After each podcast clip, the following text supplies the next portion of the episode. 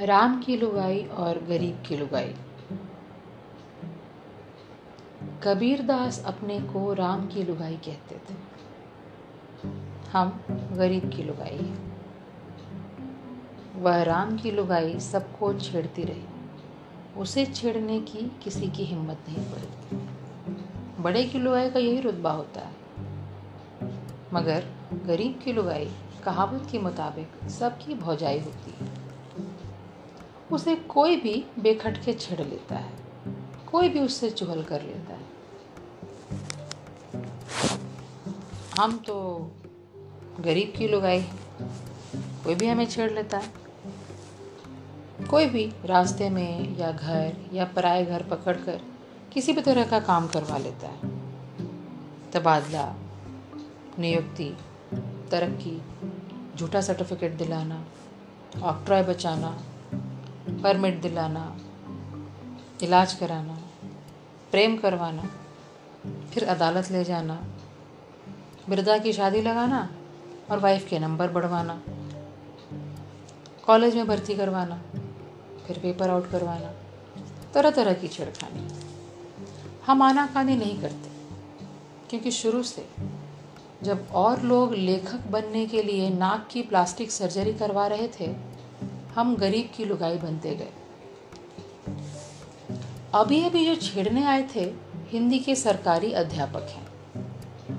उनकी पत्नी दूसरे शहर में अध्यापिका है।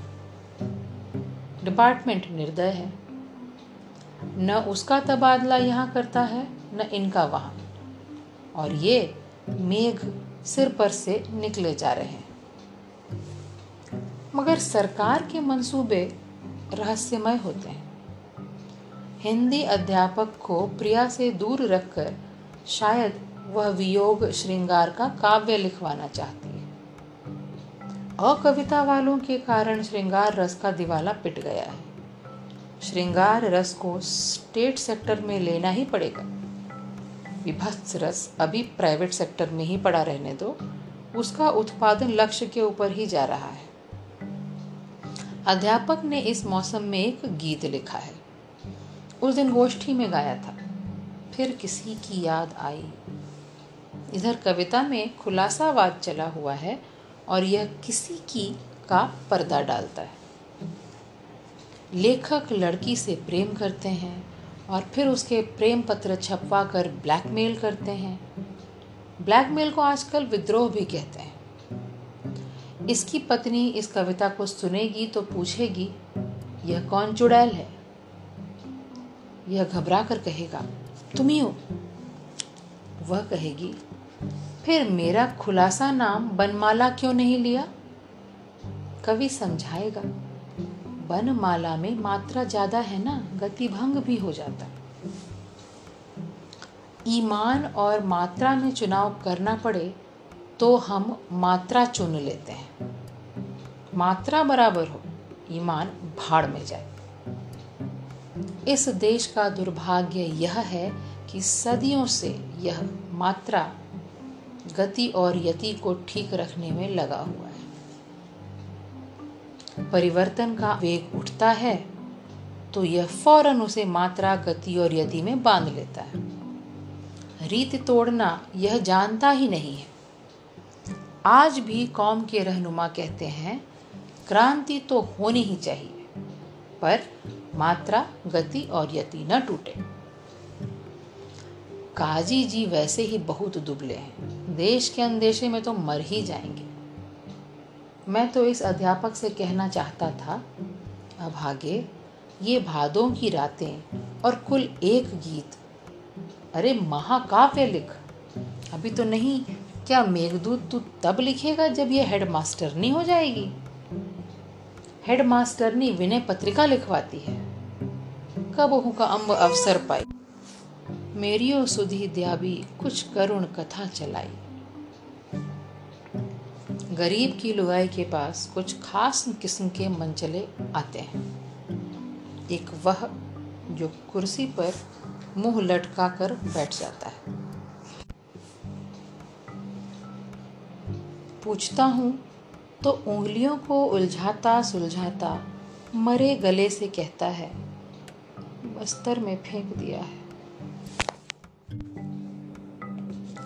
भोपाल या इंदौर या जबलपुर में पोस्टिंग हो तो वह तबादला कहलाता है। बस्तर में तबादला हो तो वह फेंक देना कहलाता है। जैसे शासन ने गुलेल में रखा और जो फेंका तो कर्मचारी बस्तर में गिरा। झाबुआ को तबादला हो तो कर्मचारी कहता है, झाबुआ में डाल दिया है। जैसे सरकार का छिनाले से जो बच्चा हुआ, उसे लोगों की नज़र बचाकर चुपचाप झाबुआ में डाल मैं बस्तर में फेंके गए और झाबुआ में डाले गए से कहता हूँ, कोई तो वहाँ फेंका या डाला जाएगा ही, या फिर उधर के स्कूल, अस्पताल, दफ्तर सब बंद कर दिए जाएँ। फेंके और डाले गए कहते हैं, जिसका सोर्स होता है, उसे वहाँ नहीं भेजा जाता अच्छा सारा मामला सोर्स का है। यह गरीब की लुगाई सोर्स है, जो बस्तर और झाबुआ से आदमी को खींचे लाती है। ये तो बेचारे मुसीबत ज़्यादा लोग होते हैं। मगर गरीब की लुगाई के पास ऐसे छैला भी आते हैं, जिन्हें कोई कष्ट नहीं है, पर जिनकी तकलीफ़ यह है कि दुनिया के सारे लाभ उन्हें क्यों नहीं मिल रहे हैं? हर फ़ायदे के लिए वे सोर्स ढूंढते फिरते हैं। उस दिन विश्वविद्यालय के एक डीन से वह बात कर रहा था। उसने मुझे पहचाना ही नहीं। वह बड़े आदमी से बात कर रहा था और मैं था छोटा आदमी। बाद में जब उसे पता चला कि डीन मेरे दोस्त हैं तो मैं छोटे आदमी से एकदम सोर्स हो गया। वे सुबह घर पधार गए। दर्शनार्थ वे भेड़ा घाट देख आए थे। मैं रह गया था। इधर दो ही चीज़ें देखने लायक हैं भेड़ा घाट का जलप्रपात और मैं, मनुष्य प्रताप।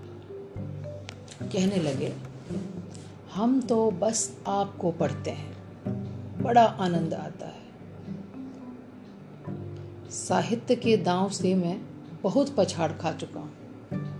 अब साहित्य के नाम से कोई काम कराना चाहे तो मैं भरसक उसका काम बिगाड़ने की कोशिश करता हूँ खबरदार। वे दूसरे शहर में रहते हैं। हर साल सोर्स ढूँढने भारत दर्शन पर निकल पड़ते हैं। कहते हैं, उधर का कोई काम हो तो बताइए। मेरा इधर का ही कोई काम नहीं है, उधर का क्या बताऊँ? वे बार बार उधर का काम पूछते हैं और मैं इंतज़ार कर रहा हूँ कि ये कब अपना इधर का काम बताते हैं। यह एक टाइप है। यह बड़ा हिसाबी जमा हुआ संयमित आदमी होता है।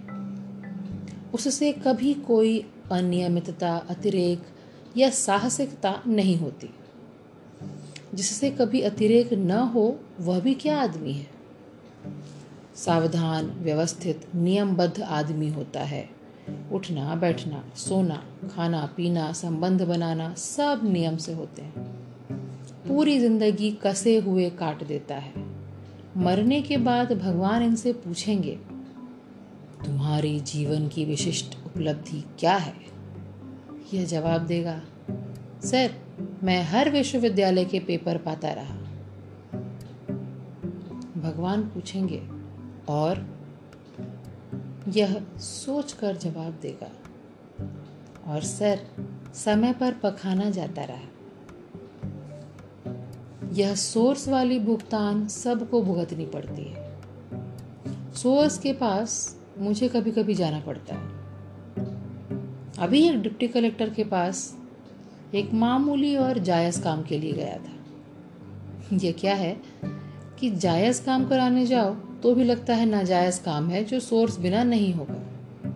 जायज़ और नाजायज़ का भेद ही मिटा दिया गया है। जिस देश में जायज़ काम भी न हो सके उसमें सारे ही काम नाजायज़ हैं। उनके लिए सोर्स चाहिए। इतनी सोर्स प्रेमी जाति दुनिया में और कहीं नहीं है। डिप्टी कलेक्टर और मेरे उपनाम ऐसे हैं जो होशंगाबाद और खंडवा जिलों में ही होते हैं। मूल वही है। मैंने कहा, आप भी हरदा टिभरनी के हैं? आँखें उनकी चमकी। बोले आप भी तो वहीं के हैं। मैं तो नाम से ही समझ गया था। मैंने सोर्स के रूप में उनकी कीमत जांची और उन्होंने भविष्य के कामों के लिए मेरी। तब घोर वात्सल्य का वातावरण बना। लगा मैं उनकी माँ हूँ और वे मेरी माँ हैं। और दोनों के स्तन से दूध की धार उमड़कर दोनों के मुँह में गिर रही है। राष्ट्रीय पक्षी मोर है, राष्ट्रीय पशु पशु शेर। यो इन पदों पर कौआ और सुअर का क्लेम था, पर मोर और शेर ने सोर्स भिड़ा लिया। राष्ट्रीय फूल कमल है और राष्ट्रीय फल आम, कद्दू क्यों नहीं? मगर राष्ट्रीय पुरुष कौन? यानी ऐसा पुरुष जिसमें इस जाति का प्रतिनिधि और सर्वव्यापी गुण हो। मैंने इस राष्ट्रीय पुरुष की कल्पना की है। यह राष्ट्रीय पुरुष कपाल पर सोर्सों की लिस्ट चिपकाए हर दफ्तर के सामने खड़ा होकर चिक उठाकर भीतर झांकता है। यह राष्ट्रीय पुरुष वन में चिंतन करते बुद्ध को मिला होगा। पूछा होगा, महाराज, क्या सोच रहे हो? बुद्ध ने कहा होगा, सोच रहा हूँ कि मनुष्य का जीवन दुखमय है। दुख से छुटकारा कैसे मिले? राष्ट्रीय पुरुष ने कहा होगा, बिल्कुल ठीक सोच रहे हो महाराज। देखिए ना, मेरा प्रमोशन रुका है और मेरा जीवन दुखमय है। दुख से छुटकारा हो सकता है। अगर आप एक चिट्ठी अपने पिताजी के लिए लिख दें। ठीक लाइन पकड़ी है आपने, इसी लाइन पर चलते जाइए। राष्ट्रीय पुरुष राम को भी वन में मिला होगा। कहा होगा, महाराज, अपनी हवेली बन रही है। ज़रा जंगल साहब से कह दीजिए ना, थोड़ी लकड़ी काट लेने दें। राष्ट्रीय पुरुष सोर्स ढूंढता और चिक उठाता घूम रहा है। मंत्री से लाइसेंस लेता है, कलेक्टर से मकान अलॉट कराता है, फ़ूड अफसर से शक्कर का परमिट ले लेता है, प्रोफेसर के लड़के के नंबर बढ़वाता है, प्रिंसिपल से भर्ती करवाता है, पुलिस अफसर से मामला उठवाता है, नजूल अफसर से ज़मीन लेता है, विधायक से सिफारिश करवाता है। राष्ट्रीय पुरुष किसी की शव यात्रा में मरघट जाता है, वहाँ शव दाह के लिए कॉरपोरेशन की तरफ़ से इंतज़ाम है। सैकड़ों मन लकड़ी पड़ी है, जिसे खरीद कर मुर्दा जलाया जाता है। मरघट का इंचार्ज है रामदीन। राष्ट्रीय पुरुष पहचान लेता है। अरे रामदीन, तुम इधर? रामदीन कहता है हाँ इधर की ही ड्यूटी है। राष्ट्रीय पुरुष कहता है सैकड़ों मन लकड़ी पड़ी है। इसमें से दो चार मन चली भी जाए तो कौन देखता है? रामदीन चुप रहता है। राष्ट्रीय पुरुष सोचता है, उसके चेहरे पे चमक आती है।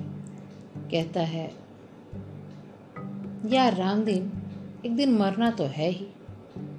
बाद में मरकर आया और तू नहीं हुआ तो लकड़ी की कीमत लग जाएगी। तू तो मुझे अभी जला दे। राष्ट्रीय पुरुष को मरघट में सोर्स मिल गया तो मुफ़्त की लकड़ी में ज़िंदा जल मरे।